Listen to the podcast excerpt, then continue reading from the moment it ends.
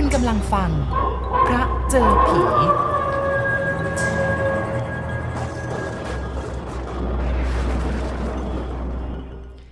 ไอ้แก้วคนนี้เป็นคนละคนกับไอ้แก้ว บ้านหาดสองแคว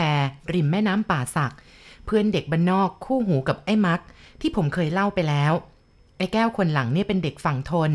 เรียนกับผมมาตั้งแต่ชั้นอนุบาล ซึ่งตอนอยู่ป .5 มีอยู่วันหนึ่งครูประจำชั้นของพวกเรา พูดถึงความหมายของชื่อเด็กๆในห้อง พอถึงไอ้แก้ว ชื่อจริงตามใบเกิดของไอ้แก้ว คือวิเชียน ครูถามว่าวิเชียนแปลว่าอะไร ไม่มีใครตอบได้ รวมทั้งเจ้าของชื่อ ครูก็เลยบอกว่า วิเชียนแปลว่าแก้ว หมายถึงแก้วมณีที่มีค่า ไอ้แก้วยืดอกทำท่าภูมิใจกับชื่อของมันมาก ตั้งแต่นั้นพวกเราและก็เพื่อนๆ พากันเรียกมันว่าไอ้แก้ว ซึ่งตัวมันเองก็ชอบนัก บ้านของไอ้แก้วเป็นร้านค้าสองคูหาริมถนนใหญ่ ไม่ไกลจากโรงเรียนมากนัก ขายสินค้าสารพัดตั้งแต่ผงซักฟอก ยาสีฟัน ไปจนถึงเครื่องใช้ไฟฟ้าขนาดเล็กที่ใช้ในบ้าน จากบ้านเดินไปโรงเรียนใช้เวลาไม่เกิน 15 นาที แต่ว่าไอ้แก้วเป็นดารามาสายประจำห้องของเรา ไอ้แก้วสนิทกับผมเป็นพิเศษ เราสลับกันสอบได้ที่หนึ่งถ้าผมได้ที่หนึ่งมันก็คือที่สองถ้าเทอมไหนผมร่วงไปอยู่ที่สองแสดงว่าไอ้แก้วสอบได้ที่หนึ่งบ้านของไอ้แก้วอยู่บนเส้นทางที่ผมใช้เดินไปกลับ ระหว่างบ้านกับโรงเรียน บางวันผมก็ทะเลถลายแวะเล่นที่บ้านของไอ้แก้ว บ่อยครั้งที่กินข้าวบ้านไอ้แก้วด้วย ในกรณีหลังเนี่ยต้องโทรศัพท์ไปบอกพวกผู้ใหญ่ที่บ้านก่อนว่า ไม่ให้เขาเป็นห่วง บางทีวันหยุดเสาร์อาทิตย์ ไอ้แก้วกับเพื่อนๆหลายคนก็มาเล่นกันที่บ้านของผม บริเวณบ้านคุณยายที่ผมอยู่สมัยนั้น ส่วนใหญ่ยังเป็นสวน ไม่ได้มีบ้านเรือนตึกแถวแน่นขนาดเหมือนอย่างทุกวันนี้ แม่ของไอ้แก้วเป็นคนที่มีรูปร่างท้วม พูดไทยไม่ค่อยชัด ส่วนพ่อของไอ้แก้วนั้น มักจะนั่งอยู่ที่โต๊ะด้านในสุดตรงมุมร้าน หรือไม่ก็ยุ่งอยู่กับการขายของให้กับลูกค้า พ่อแม่ของไอ้แก้วเป็นคนจีน มีลูกหลายคน อยู่โรงเรียนเดียวกันทุกคน พี่ชายของไอ้แก้วอยู่ชั้นเดียวกันกับพี่ชายของผม ช่วงตรุษจีน ไอ้แก้วกับพี่น้อง จะลากันหยุดทั้งขยง เด็กๆในห้องเดียวกันกับผมที่โรงเรียนที่มีเชื้อสายจีน ก็ลากันไปกว่าครึ่งห้อง พอเลิกเรียนผมกับเพื่อนๆ ก็จะไปกันที่บ้านของไอ้แก้ว วันนั้นพ่อกับแม่ของไอ้แก้วก็จะปิดร้าน พวกเราเด็กๆก็เล่นสนุกกันใหญ่ ซึ่งเป็นวันเดียวในรอบปีที่ผมเห็นพ่อของไอ้แก้ว นั่งโต๊ะอาหารกับเพื่อนๆ แล้วก็จิบเหล้าแทนการนั่งจิบน้ำชาที่รินจากกาอย่างที่เคยเห็น ส่วนไอ้แก้วกับพี่น้องจะมีเงินพิเศษที่ได้จากพ่อ ซื้อของเล่นที่หมายตาไว้นาน ตอนอยู่ป .7 ผมจำได้ว่าเป็นเย็นของวันศุกร์ตั้งแต่กลับจากโรงเรียนผมก็รู้สึกปวดหัว ในคอร้อนราวกับไฟ ผู้ใหญ่พาไปหาหมอที่คลินิกใกล้บ้าน พอเช้าวันเสาร์แม้อาการเริ่มดีขึ้น แต่ก็ยังมีไข้สูงและก็เจ็บคอ ตกตอนบ่ายผมนอนหลับอยู่ในห้อง ฝันว่ากำลังเดินผ่านหน้าบ้านของไอ้แก้ว ประตูบ้านของไอ้แก้วเป็นประตูแบบตึกแถวทั่วไป มีประตูสองชั้น ชั้นนอกเป็นประตูเหล็กโปร่งๆ ยืดเข้าออกได้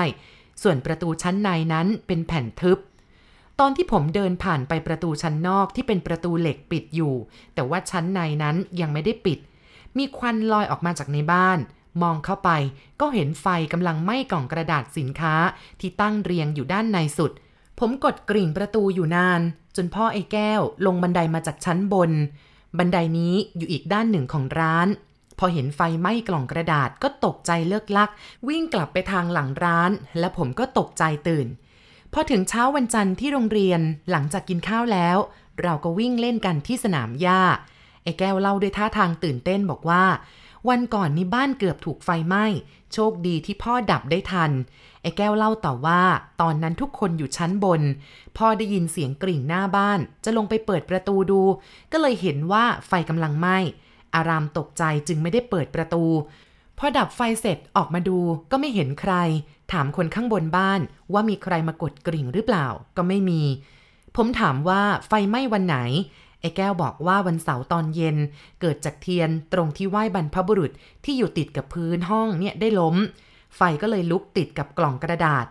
ผมก็เล่าความฝันให้เพื่อนฟัง ในความรู้สึกแบบเด็กๆ ของผมเองนั้น ก็เห็นว่าเป็นเรื่องที่แปลกดี เรื่องนี้ไอ้แก้วก็เอาไปเล่าทั้งที่บ้าน และก็ที่โรงเรียนจนรู้กันทั่ว ครูหลายคนมาถาม ผมก็เล่าเรื่องที่ฝันให้ทุกคนฟัง ผู้ใหญ่บางคนก็บอกว่าเป็นเรื่องบังเอิญ ที่สำคัญคือ เวลาที่ไฟไหม้นั้นเนี่ยเป็นเวลาเดียวกันกับผมกำลังหลับอยู่ซะด้วย พอเรียนจบผมกับไอ้แก้วก็ยังติดต่อกันเรื่อยมา จนผมไปเข้ามหาวิทยาลัยในต่างจังหวัดก็ไม่ได้พบกับไอ้แก้ว จนเรียนจบทำงานได้สักพัก ก็รู้ว่าเดี๋ยวนี้ไอ้แก้วเนี่ยทำธุรกิจส่วนตัว เป็นเจ้าของโรงงานทำพลาสติก มีฐานะในระดับเสีย วันหนึ่งเพื่อนๆที่เรียนหนังสือด้วยกัน นัดพบปะสังสรรค์ พวกเราก็ไปนั่งกินข้าว ที่ร้านริมแม่น้ำเจ้าพระยา คุยกันถึงเรื่องสมัยเด็กๆ นั่งดื่ม นั่งคุยกันจนดึกร้านปิด ผมก็ชวนไอ้แก้วมานั่งดื่มต่อกันที่ห้องพักของผมที่คอนโด ริมแม่น้ำที่อยู่ใกล้ๆกัน อยากคุยกับเพื่อนต่อหลังจากที่ไม่ได้ข่าวคราวมานานเรานั่งตรงโต๊ะทำงานของผม มองออกไปนอกหน้าต่างกระจกเห็นสะพานพระราม 8 วันนั้นค่อนข้างดึก การจราจรบนสะพานไม่หนาแน่น น้ำในแม่น้ำเจ้าพระยาขึ้นเต็มฝั่ง มีเรือทัศนาจรลำใหญ่ ๆ ติดไฟสว่างผ่านมาเป็นระยะ พออยู่กันสองคนไอ้แก้วก็เล่าว่า เมื่อสองปีก่อนนั้นได้รับอุบัติเหตุตกลงมาจากกันศาสตร์ชั้นสองในขณะที่ปีนขึ้นไป ต่อเสาอากาศโทรทัศน์ ได้พลาดหล่นลงมาหัวฟาดพื้นซีเมนต์สลบ ต้องผ่าตัดถึงสองครั้ง เพราะว่ามีเลือดข้างในสมอง ออกจากโรงพยาบาลมารักษาตัวที่บ้านอีกแรมเดือน ดีนะที่มึงไม่เป็นอะไรไปเนี่ย ผมดีใจที่มันผ่านเคราะห์มาได้ โอ้ยก็ตั้งแต่รอดตายคราวนั้นเนี่ย กูเห็นสัจธรรมของชีวิตมากขึ้นเลยว่าไอ้แก้วพูดด้วยเสียงที่เป็นการเป็นงาน สัจธรรมอะไรวะ ก็ก่อนหน้านั้นนะกูตั้งหน้าตั้งตาหาเงินอย่างเดียว ตอนเนี้ยกูเห็นความจริงละที่ว่าคนเราหาเงินไปมากๆ ตายไปมันก็เอาอะไรไปไม่ได้สักอย่าง ไอ้พวกชั่วโกงบ้านโกงเมืองเนี่ย ตายไปก็ต้องลงนรกแน่นอนอ๋อเดี๋ยวนี้มึงใกล้วัดเนาะไม่ใช่ใกล้วัดเว้ยเข้าวัดเลยแหละ ตอนนี้กูไปทำบุญบ่อยๆเลยนะเว้ยไอ้แก้วพูดเรียบๆแต่ว่ามึงก็ยังกินเหล้าอยู่นะ ผมขัดคอ ไอ้แก้วหัวเราะ มันคนละเรื่อง นี่แสดงว่ามึงยังไม่เข้าใจทำบุญก็ทำบุญสิ การกินเหล้าของกูเป็นการหย่อนใจ ผิดศีลห้าก็จริงอยู่ แต่สถานเบา ไม่ได้เดือดร้อนใครนี่ และอีกอย่างนะ เงินที่กินเหล้าเนี่ยก็เป็นเงินกูที่หามาโดยสุจริต ไม่ได้คดโกงใครเข้ามานี่หว่า ไอ้แก้วได้ยาว เออ แล้วตอนออกจากโรงพยาบาลกลับมาบ้านเนี่ยมึงปวดหัวปะก็ปวดอยู่ทุกวันนั่นแหละ ปวดเหมือนกับหัวจะระเบิดออกมา จนต้องกลับไปเข้าโรงพยาบาลอีกรอบ หมอเขาก็บอกว่าต้องผ่าตัดอีกทีพอหมอผ่าครั้งที่สองนี่แหละ มึงเอ้ย เกิดเรื่องเลย เกิดอะไรขึ้นวะ ไอ้แก้วเล่าต่อว่า เมื่อเข้าห้องผ่าตัดเป็นครั้งที่สองพอเข้าไปถึงหมอก็วางยาสลบ มารู้ตัวอีกที ตอนได้ยินเสียงคนมาเรียกอยู่ข้างๆ เมื่อลืมตาขึ้นมาถึงได้รู้ว่าอยู่ในห้องที่โรงพยาบาล แต่ว่าเป็นคนละห้องกับห้องผ่าตัด มีสายน้ำเกลือห้อยอยู่ตรงข้างเตียง มีผู้ชายหน้าตาน่ากลัวสองคนมายืนอยู่ข้างเตียง ตัวดำสูงใหญ่ทั้งคู่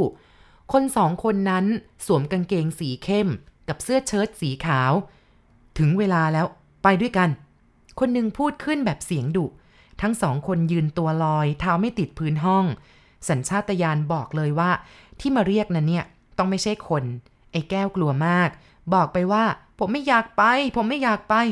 ผู้ชายคนนั้นบอกว่า ไม่ได้ ต้องไปด้วยกันเดี๋ยวนี้ ไอ้แก้วก็เลยบอกว่า ไม่อยากไป ผู้ชายคนนั้นพูดว่า ถ้าไม่ไปก็ต้องบังคับกัน พูดเสร็จก็เดินปรีเข้ามาฉุดแขน ไอ้แก้วก็ร้องตะโกนอยู่อย่างเดียวว่า ผมไม่ไป ผมไม่ไป เล่าถึงตอนนี้ ไอ้แก้วบอกว่ามันตะโกนสุดเสียงแต่ไม่ยักจะมีใครได้ยิน ผู้ชายคนนั้นล้วงสมุดพกออกจากกระเป๋าเสื้อเพื่อที่จะเปิดดู แล้วก็พูดกับอีกคนว่า ไม่ใช่คนนี้ ไอ้นั่นน่ะมัน 67 คนที่กำลังฉุดมือไอ้แก้วชะงัก บอกว่าเกือบไปแล้วไหมล่ะ คราวนี้ไม่ไปก็ตามใจ แต่ว่าถึงเวลาเมื่อไหร่ เองต้องไปนะหนีไม่พ้น แล้วสองคนนั้นก็หันหลังเดินไป ไอ้แก้วบอกว่าแทนที่จะออกทางประตู กลับเดินหายไปที่ผนังห้อง ด้านที่ตรงข้ามกับเตียงนอน เดินหายไปเฉยๆเลย ไอ้แก้วเหงื่อแตกพลักพลักรู้สึกปวดหัวราวกับจะแตกเป็นสิ่งเสี่ยง คงจะเป็นเพราะการผ่าตัด ไอ้แก้วเล่าต่อว่าสักประเดี๋ยวสองคนนั้นก็โผล่มาจากผนังอีก คราวนี้มีคนแก่มาด้วยสองคนนั้นหิ้วปีกคนแก่คนละข้าง ไอ้แก้วเห็นหน้าคนแก่คนนั้น แล้วรู้สึกว่าหน้าตาคุ้นๆ เหมือนกับจะเคยเห็นที่ไหนมาก่อน ตอนที่ผู้ชายสองคนเอาตัวไป คนแก่คนนั้นทั้งดิ้นทั้งสะบัดราวกับเด็กๆ ร้องว่าจะเอาฉันไปไหน จะเอาฉันไปไหน คนตัวดำที่เป็นหัวหน้าพูดขึ้นมาบอกว่า แกมันชั่วช้า โกงแผ่นดิน ได้เวลาใช้กรรมแล้วสองคนที่ขนาบข้าง จับคนแก่กระชากลากถู ผ่านปลายเตียง โดยไม่ได้หันมามองไอ้แก้ว ที่ลืมตานอนดูอยู่ แล้วก็หายออกไปทางผนังอีกข้างทั้งสามคน มึงฝันไปอะดิ ผมเดา ใช่ แต่ตอนเช้าอีกวันหนึ่งก็รู้ว่าฝันน่ะนะ รู้ตัวตอนที่มีหมอมาตรวจตอนเกือบเที่ยง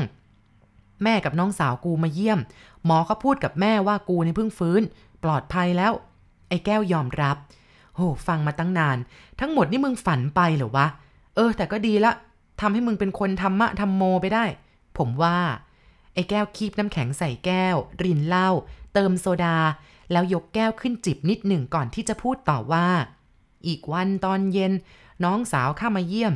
ซื้อหนังสือพิมพ์ติดมือไปด้วย แล้วก็วางทิ้งไว้ที่โต๊ะในห้องกูนี่แหละ พอตอนค่ำกูก็เลยหยิบมาอ่านเห็นรูปเล็กๆ ในหน้าหนึ่งจำได้เลยว่ามันคนคนเดียวกันกับคนแก่ที่กูฝัน ว่าถูกเอาตัวไป ข่าวบอกว่าตายเมื่อคืนวานที่โรงพยาบาลเดียวกันกับกู ที่กูกำลังนอนอยู่เนี่ย ตอนที่เล่าไอ้แก้วบอกชื่อคนตาย ผมอดสะดุ้งไม่ได้ เพราะว่าคนคนนั้นเป็นนักการเมืองระดับประเทศคนหนึ่ง